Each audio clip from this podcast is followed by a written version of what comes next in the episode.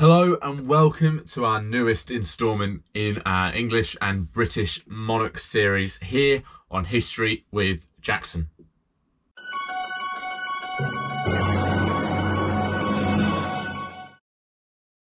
Today we are learning about Henry II's rebellious son and successor, Richard I, or Richard the Lionheart, or Richard Coeur de Lion.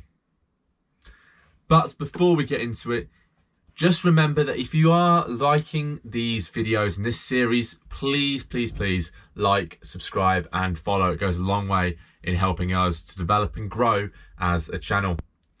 So, without further ado, let's learn about Richard I.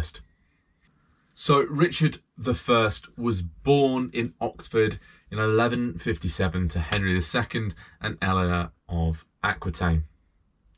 He spent most of his childhood in England, but his mother did frequently take him over to her lands in France. Now, as the third son of a king, he was never intended to take the crown, uh, and instead he was groomed to take over the Duchy of Aquitaine from his mother. He was also not Norman in appearance. Instead, he was very tall, standing about six foot five and he did have red hair. Now, we know very little about Richard's childhood, probably owing to the fact that he was the third son of a king and he was never thought to become something great other than the Duke of Aquitaine. But we do know that he spent time on both sides of his father's kingdom in England and in France, particularly in his mother's lands in Aquitaine. He was well educated, and we know that he probably spoke Latin, French, and Occitan, although we're not entirely sure how well he spoke and understood English. We do know that Richard grew into becoming a accomplished, skilled, and well-renowned military commander, and he quashed several rebellions in English French lands for his father. And in 1171, he was made the Duke of Aquitaine, and he immediately set about the progress in his lands to consolidate control for himself.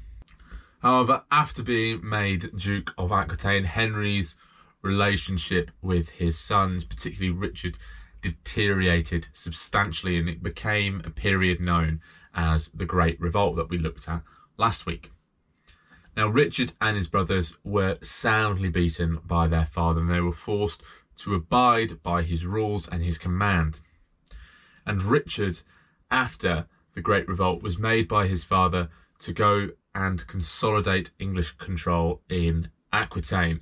And in this campaign, Richard earns his nickname Richard the Lionheart of Coeur de Lion, owing to his ruthlessness or success in putting down rebellion and punishing the barons within the Duchy of Aquitaine.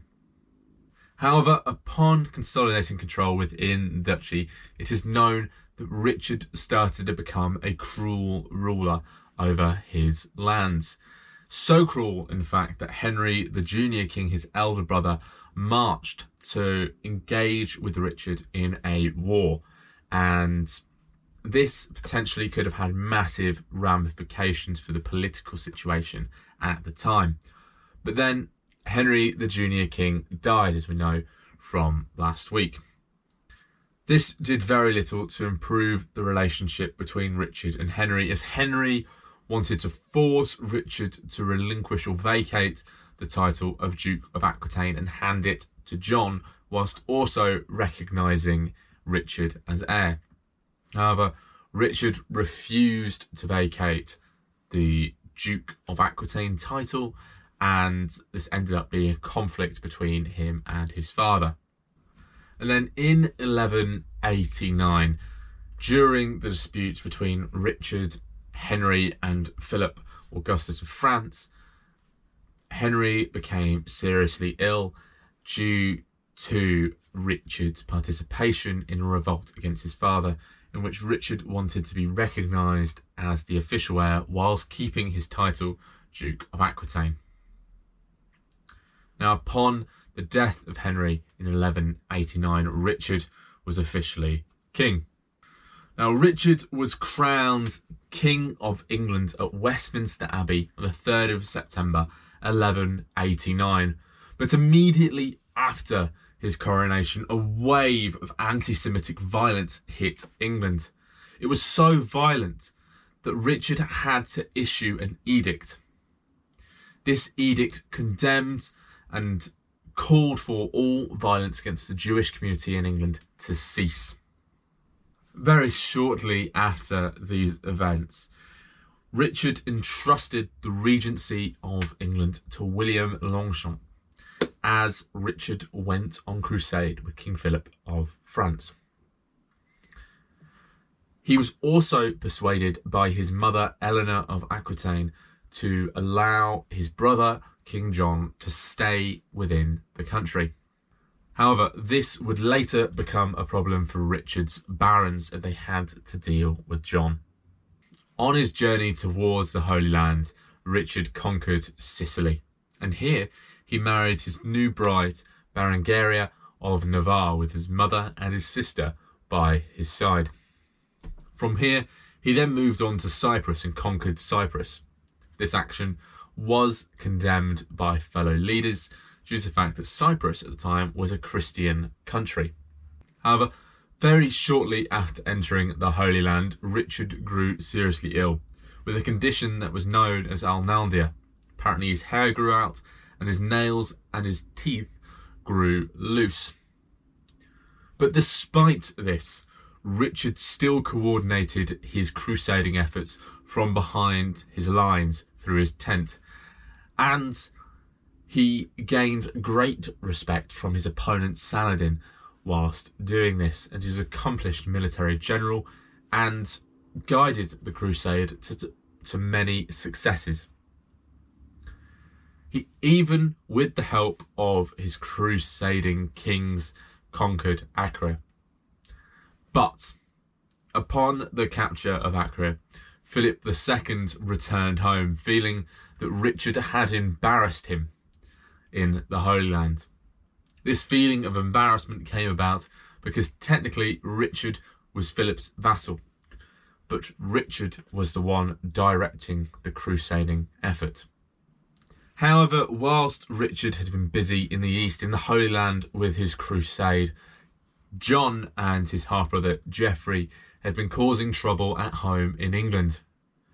They had rallied against Richard's Regency Council and removed William Longchamp as regent and instead placed John at the head of this council. In October 1192, Richard quickly negotiated a peace with Saladin and moved to return home to punish John for his actions. But on Richard's journey back home to punish John, he found that his reputation at home in Europe was very different to his reputation in the East.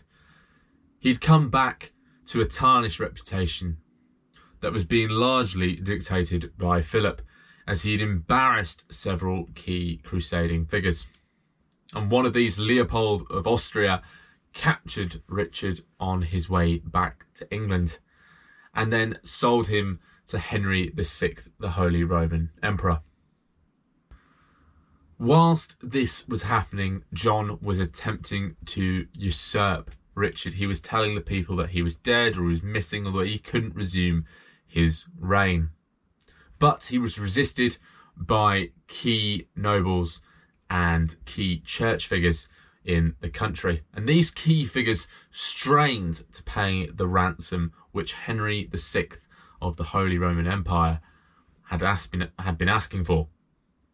In February 1194, Richard was free and he was returning to punish John and reconsolidate his control over England. And he did just that. He removed John from positions of power and took away much of his lands in England. And he promoted key crusading allies to positions of power in England. This allowed Richard to build a government that he could trust. He also returned and reformed the judiciary and the chancellery, and doing this, he made England a more profitable country. The goal of making England more profitable was to squeeze the maximum amount of money out of England so that Richard could finance his brand new campaign to France. In this French campaign, Richard aimed to re establish his control over his French lands and to push the occupying force of King, King Philip out of his lands. This war would mainly be centred around Normandy and after forgiving his brother John, John joined Richard on this campaign and was a very successful military leader. In March 1199, Richard was at Chalus Chabrol ready to lead a siege on the castle. And he stepped outside of his tent in limited armour and was immediately struck by an arrow in his left shoulder. Now he attempted to pull this arrow out, and when pulling this arrow out, the shaft of the arrow broke, and the arrowhead and the barb was stuck inside his shoulder. He was seen by a surgeon who managed to take the arrowhead out. But the wound grew infected, and Richard got gangrene in the wound. Now, his mother rode to be with Richard in his final few days, and on the 6th of April 1199, Richard passed away. Now, was Richard a good king? Now, in this country, we tend to hold Richard up on a pedestal and promote him as this figure to love and say, you know, he was fantastic. But in actuality, no, he wasn't a good king. He was King of England for around 10 years and spent little over six months inside England. With Richard only being in England for about six months out of his 10 year reign, it shows that Richard had very little interest in ruling England at all. And whilst what he did in the six months in England was, you know, fairly good, it had an ulterior motive. It was either to fund his crusade to the Holy Land or to fund his campaigns in France. He also failed in some of the basic duties of kingship. He didn't provide an heir to succeed him, and he also left a messy succession crisis, not not pointing out that either Arthur, his nephew, or John, his brother, would be his successor. So he failed in these two basic duties. So, yes, we can say he was a good and strong military commander and possibly a warmonger, but we cannot say that he was a good king. Thank you very much for watching this episode on Richard I. Uh, I personally find this research massive eye opener because what you learn is you know, counter to the national narrative of, you know, how good Richard the First was. Now, as always, I'm going to recommend some books on the topic. First of all, Gwyn's Kings and Queens, uh, The Indispensable History of England and Her Monarchs. Again, just a truly fantastic book.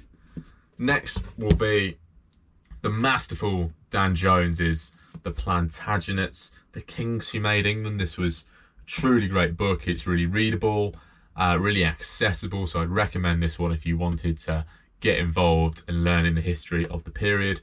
And then finally, it is Simon Schama's A History of Britain at the Edge of the World, 3000 BC to AD 1603. That is a really great book. It's got great pictures, great diagrams, and I'd really recommend all three of them.